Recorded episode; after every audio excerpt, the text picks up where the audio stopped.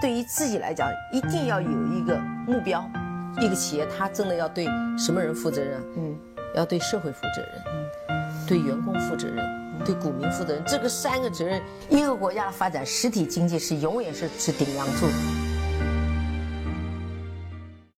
各位好啊，给你一个真实生动的格力电器，我们给的比你要的多。这两天有个新闻啊，就是格力呢以一点九亿啊入股新疆众和，成为它的第三大股东。在网上呢，在新闻界也引起了一定的波动吧。那对我来说呢，这个就是一则比较普通的新闻，因为呃，格力也不是第一次在做类似的事情了。但是后台有朋友希望我对这个事情的发表一定的看法，我其实也没什么看法。那我就是跟大家一块儿把。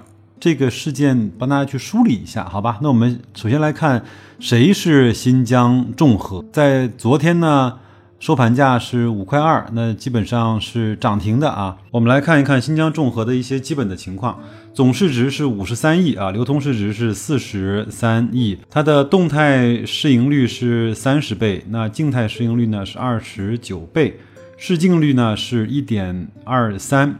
从这方面来看，它并不是显得那么的优秀和值得去投资啊。股息率呢也很差，基本上是在百分之一左右。我后面还会有更详细的追踪啊。它是做什么的公司呢？它就是做高纯度的铝、电子的铝箔，还有那个腐蚀的箔、化成箔等一些电子元器件和原料的生产，主要就是以铝和铝制品的生产。就是这个，那它呢？现在呢是全国最大的高纯度的铝和铝电解电容器用光箔生产企业之一，那全球最大的高纯铝研发和生产企业之一。一九九六年就上市了，当时呢是发行了两千两百二五十万股的股份，发行价是四块二，也是募资了九千万。但是呢，它分红一直是比较小气的。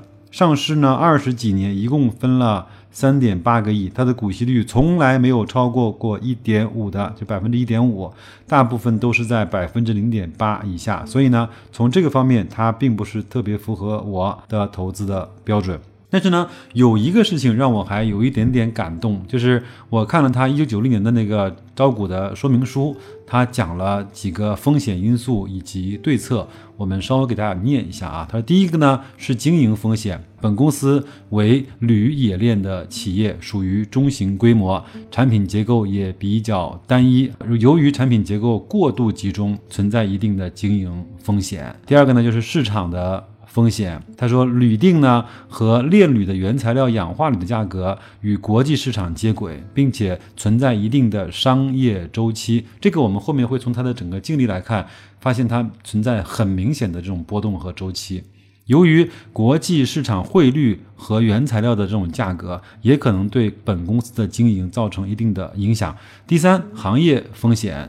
那他说我是冶炼铝的，在生产过程中对环境其实是有所影响的。第二个呢，由于铝的冶炼耗电量特别大，基本上在铝锭的生产过程中，电的成本占百分之四十，供电的保证和电价的波动将影响本公司的效益。还有政策风险啊，他说。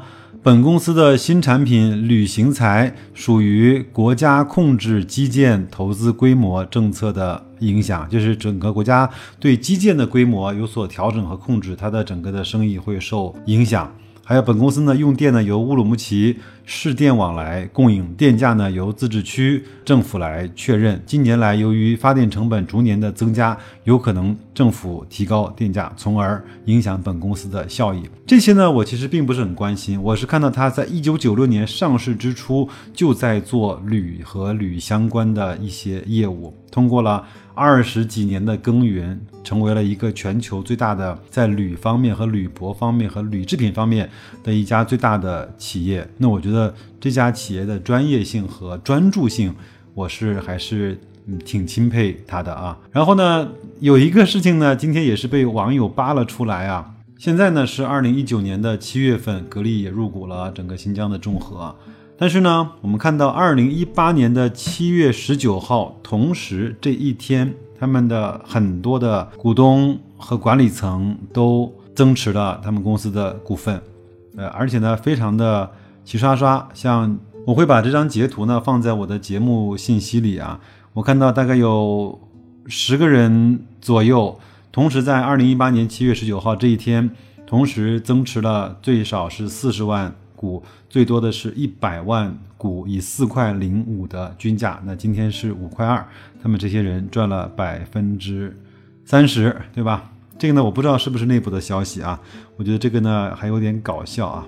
好，那么再来看一看整个格力入主之后的。股东的结构啊，那第一大股东呢是特变电工。关于特变电工是谁，大家可以去它的基本信息里去搜一下。那我只能告诉大家，它也是一家新疆的一家企业。它的股份呢是在二零一二二零零二年的时候，由新疆维吾尔自治区国有资产投资经营公司转让给他的。那什么叫？资产经营公司呢，就是国资委嘛，新疆国资委嘛，把这样的一家企业的股份转给了特变电工啊。好，那第一大呢是特变电工，持股呢是百分之三十，它这次呢也是增持了一部分。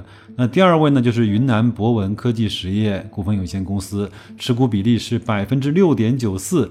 第三呢就是珠海格力，那它的持股比例是四点四四，是新进股东。那再往下我就不念了，大家伙自己去看图，好吧？接下来我们就稍微快速的过一下这家企业从一九九四年开始成立之后到二零一八年它的一些呃经营情况啊。它其实开始呢也是规模非常小的啊。一九九四年呢显示只有二点四三亿的营业收入。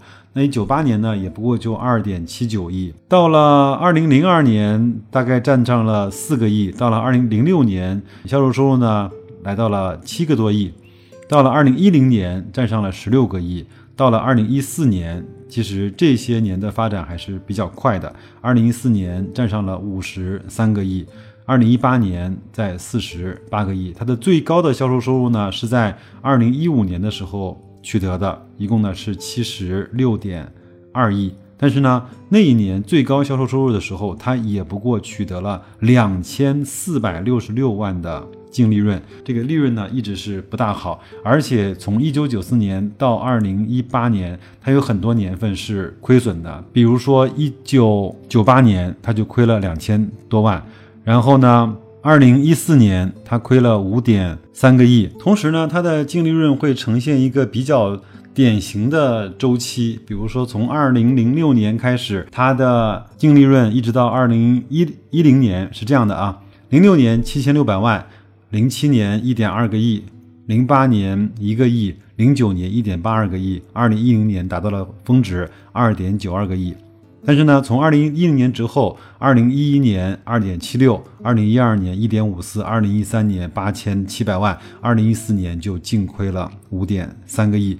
但是呢，他又从二零一四年亏损完了之后呢，二零一五年两千多万的净利润，一六年三千九百万，一七年一点二一亿，一八年一点八一亿，又呈现了一个周期波动向上的一个趋势。它还是。挺有意思的啊！另外，财报里显示呢，它前五大的客户在二零一八年共销售了十点五亿元的销售收入，占它整体营业收入的百分之二十。那我不知道格力在里面排第几啊？它的第一名是三点二八亿，第二名是二点三七亿，第三名是二点一二亿，第四名是一点三八亿，第五名是一点零一亿。它这个前五位占百分之二十，还不算一个特别集中的一个。渠道结构和销售收入的组成啊，这个呢就是它呃新疆众合的一些具体的情况。这家公司本身质地，至少我来看不是那么的好，但是对格力来说，它的产品应该是格力在生产制造中所需要的一个必备的材料。那我们知道，除了这一件事情之外呢，在去年到今年，格力其实还出手。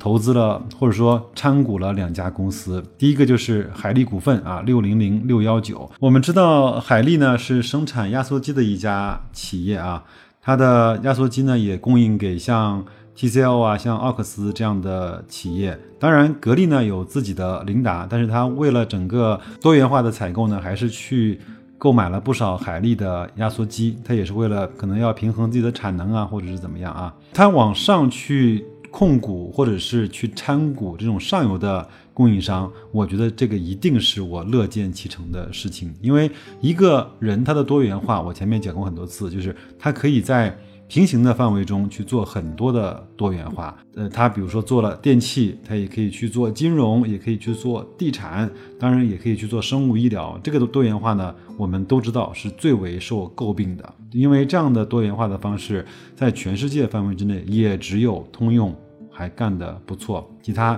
没有一个人让我们觉得干的是非常好的。另外呢。还有一种多元化呢，是在整个的产业链的上下游去做更多的多元化。那向上呢，去控股更多的上游的供应商，就是一个非常好的办法。这样的话，你在旺季的时候，你的产能是可以确保的；你在淡季的时候，你是那个最容易熬过寒冬的。那我觉得对上呢，去举牌海力，这个是我们都乐见其成的。这个是海力。那第二个呢，就是它在今年应该是。入股了文泰，当然他是通过通过就是三十亿投资那个安氏集团，安氏集团呢去收购了文泰科技，对吧？那这样的话，基本上它占了文泰科技百分之十点九八的股权。那文泰科技是干嘛的呢？大家伙可以自己去搜一搜。呃，反正至少我知道它和芯片是极为相关的。也有资深的家电的分析师呢，他说，许多的制造企业发展到一定规模的时候，会通过参股。啊，入股甚至是收购、控股的方式，和自己的上下游的合作企业达成一个紧密的联系。这样的话呢，可以保障自己的上游原材料在采购的时候货源稳定、价格稳定。格力电器的频繁入股呢行为是一种产业投资，而并非是一种金融的投资。这个至少是白老师，我是乐见其成的。我希望，我我也希望能够看到格力在未来的几年，在它整个六千亿的规划中有更多这样的投资，有这样更多的收购控股，呃的方式，会去保证它整个它那个产业链和整个格力的帝国更加的稳健。这个是真的是我特别希望看到的事情。那我不知道各位是怎么去看待？类似的事情，那至少我今天把我们这几家和格力最近的一些投资啊、收购啊、控股啊、啊出资啊、参股啊这样的事情，跟大家伙就做了一个小小的分享。我们也去看了看他收购这些企业到底是一个什么样的质地。如果各位有什么想法的话，在节目的留言区留言，我们一块儿来去互动，好吧？那就这样，祝各位投资愉快，再见。